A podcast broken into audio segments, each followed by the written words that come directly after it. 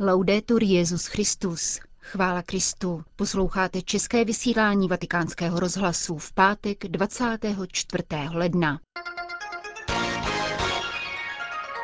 Papež František kázal o ponížení, které staví mosty. A v druhé části uslyšíte pravidelnou homilii otce Richarda Čemuse k nadcházející neděli. Od mikrofonu zdraví Jana Gruberová. Zprávy vatikánského rozhlasu. Dnešní homílie v domu svaté Marty navázala stejně jako včera na starozákonní čtení o konfliktu mezi králem Saulem a Davidem. Davidovi se naskytne možnost zabít svého pronásledovatele, avšak zvolí jinou cestu. Rozhodne se vysvětlit situaci. Je to cesta dialogu, která vede k pokoji. K vedení dialogu je třeba mírnosti, ne křiku. Je třeba mít také na mysli, že druhý člověk může mít něco víc než já. A David uvažuje takto.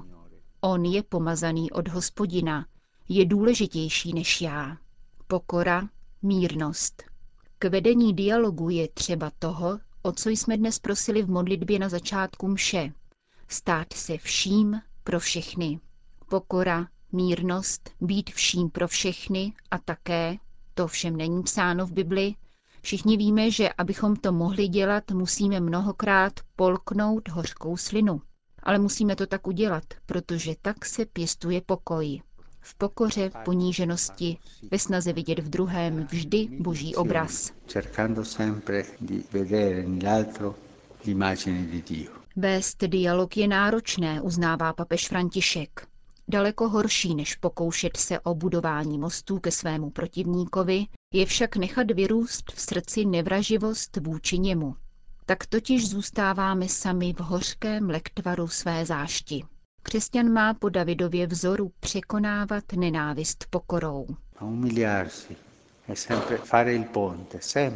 Ponížit se vždy znamená stavět most. Vždycky. A právě to je křesťanské.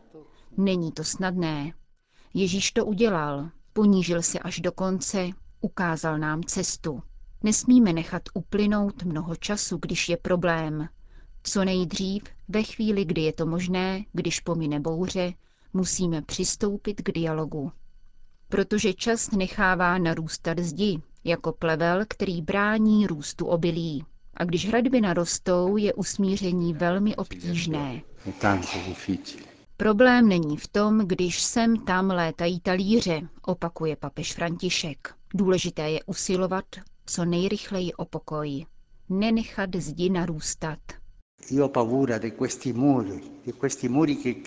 Tyto zdi mě děsí. Zdi, které den ode dne rostou a pěstují rozhořčení a také nenávist. Vezměme si mladého Davida. Mohl se dokonale pomstít, mohl se zbavit krále, a on zvolil cestu dialogu v pokoře, poklidu a mírnosti. Dnes můžeme prosit svatého Františka Sáleského, učitele mírnosti, aby nám všem dal milost budovat mosty k ostatním a nikdy zdi. Mai muri. U příležitosti zahájení vatikánského soudního roku dnes přijal papež František členy tribunálu římské roty. V úvodu připomněl, že se s nimi setkává vůbec poprvé a vyjádřil vděčnost především soudcům roty, kteří, jak řekl, jsou povoláni vykonávat svou delikátní službu z pověření Petrova nástupce. Papiž dále řekl, že pastorační a soudní dimenze církevní služby nejsou v rozporu. Úřad soudce stojí ve službě pravdě ve spravedlnosti a tedy má hluboce pastorální konotace. Je službou božímu lidu. Pokračoval svatý otec a poté načrtl profil církevního soudce. Po soudci se požaduje lidská zralost, jež dostává výraz v jasnosti úsudku a odstupu od osobních náhledů. Stejně tak je součástí lidské zralosti schopnost ponořit se do mentality a legitimních očekávání společnosti, ve které slouží tak bude schopen uplatňovat nikoli legalistickou abstraktní spravedlnost, nýbrž spravedlnost odpovídající konkrétní skutečnosti. Řekl papež František v promluvě k členům tribunálu římské roty. Papež František dnes dopoledne přijal francouzského prezidenta François Hollanda. Jak stojí v oficiálním prohlášení vatikánského státního sekretariátu, během srdečného rozhovoru bylo poukázáno na přínos náboženství pro společné dobro. Obě strany vyjádřily vůli k udržování vzájemného dialogu a ke konstruktivní spolupráci ve věcech společného zájmu. V souvislosti s obranou a podporou důstojnosti lidské osoby byla stručně zmíněna některá aktuální témata, jako rodina, bioetika, úcta k náboženským komunitám a péče o místa kultu. Rozhovor se dotkl také některých mezinárodních otázek, jako chudoba a rozvoj, migrace a životní prostředí. Hovořilo se rovněž o konfliktech na Středním východě a v některých afrických regionech. První krok za ním nás osvobodí. Tak nazval otec Richard Čemus svou homílí ke třetí neděli v mezidobí. Kapli rehabilitačního ústavu Kladruby je onu říjnovou středu večer útulno.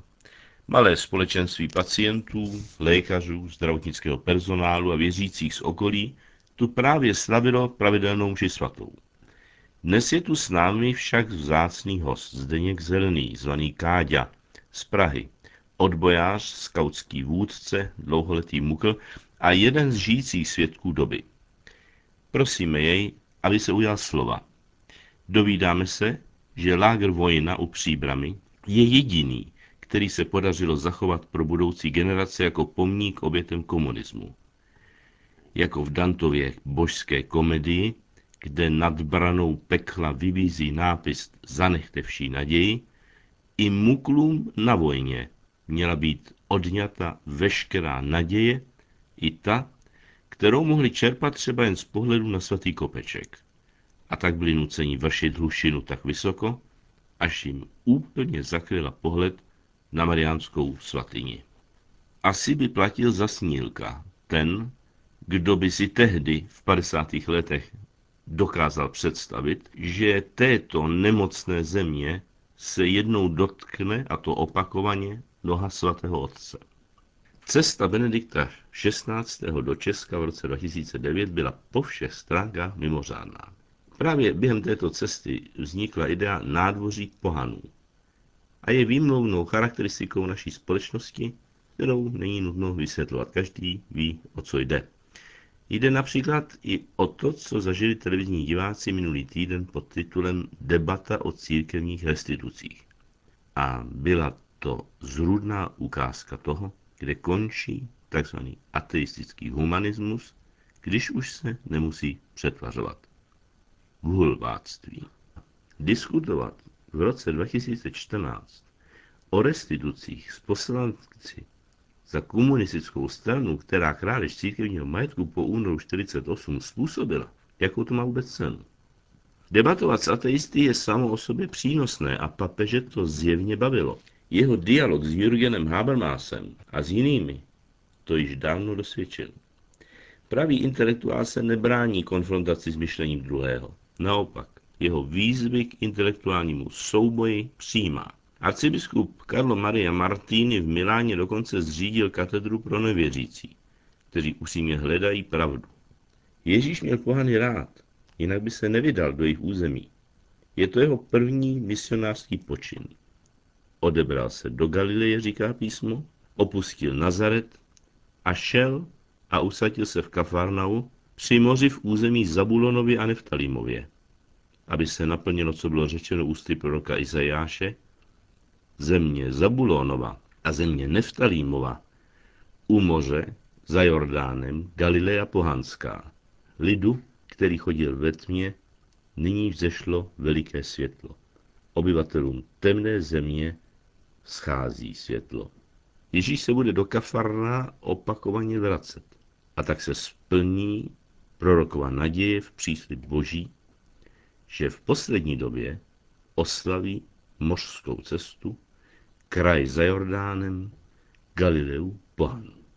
Nejsou tato proroctví psána i pro nás?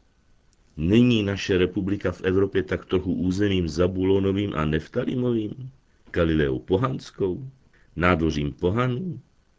Jistě se nám nechce jen tak přitakat. Zní to paradoxně, ale můžeme být spíše rádi, že je pozice církve u nás tak slabá. Mnohem horší je, když se všichni hlásí ke křesťanství, protože to je, ať už politicky, společensky či ekonomicky, prostě výhodné. Historici mají za to, že téměř masový útěk mladých lidí, počínaje čtvrtým stoletím, do egyptské pouště, podle vzoru Antonína Poustevníka, způsobila frustrace z rozmělnění křesťanství v církvi, kterou římané už nepronásledovali a dokonce prohlásili za státní náboženství. Mnižství ve svých začátcích tedy nebylo chápáno jako zvláštní povolání, ale jako rozvinutí milosti křtu a bizmování, kdy na nás se stoupil duch svatý. Evangelijní rady pak lze chápat jako závazek brát evangelium vážně. V řadě evropských zemí církev až donedávna požívala veškeré výhody svého postavení ve společnosti. A dnes ruší se kostely, prodávají fary, farní centra, v lepším případě zařízení odvezou na Ukrajinu či do Pobaltí. Znamením této doby jsou kláštery, zející prázdnotou. Řeholní život jakoby pozbyl své mystické dimenze a tím i atraktivity, takže ve srovnání s pestrobarevnou nabídkou krás tohoto světa nemá šanci. Tak se to alespoň zdá, než si člověk všimne určitého posunu. Mnozí, kteří se nedokáží odhodlat víc ze světa a vstoupit do kláštera, chtějí mnižský ideál maximálního křesťanství žít ve světě dál. Pravoslavní tento angažovaný způsob života nazývají vnitřní mnižství.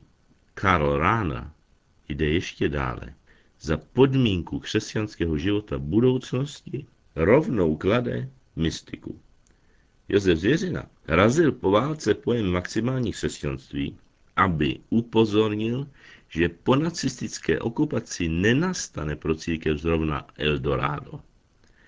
Po zmíněném televizním představení se už iluzi o morálním kreditu církve ve společnosti jistě neoddáváme.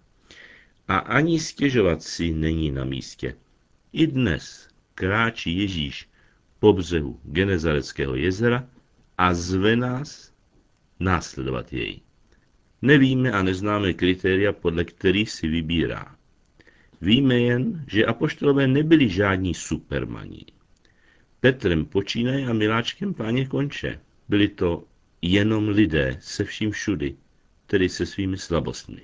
Ježíš je povolává takové, jací jsou, kde člověk zaslechne boží volání a v důvěře se dá Bohu k dispozici, otevřou se před ním nevýdané možnosti něco změnit, protože objeví nevýdané síly v sobě sama. Málo kdo ví, říká svatý Ignác Loyoli, co Bůh je ochoten z nás udělat, kdybychom se mu úplně odevzdali. Je ohromující číst 27. žalm svědomím, že se jej modlí lidé již po dva a půl tisíce let. Nicméně si člověk pozdychne a řekne si, nemohl se za ty 2000 let ten náš svět přece jen trochu změnit k lepšímu?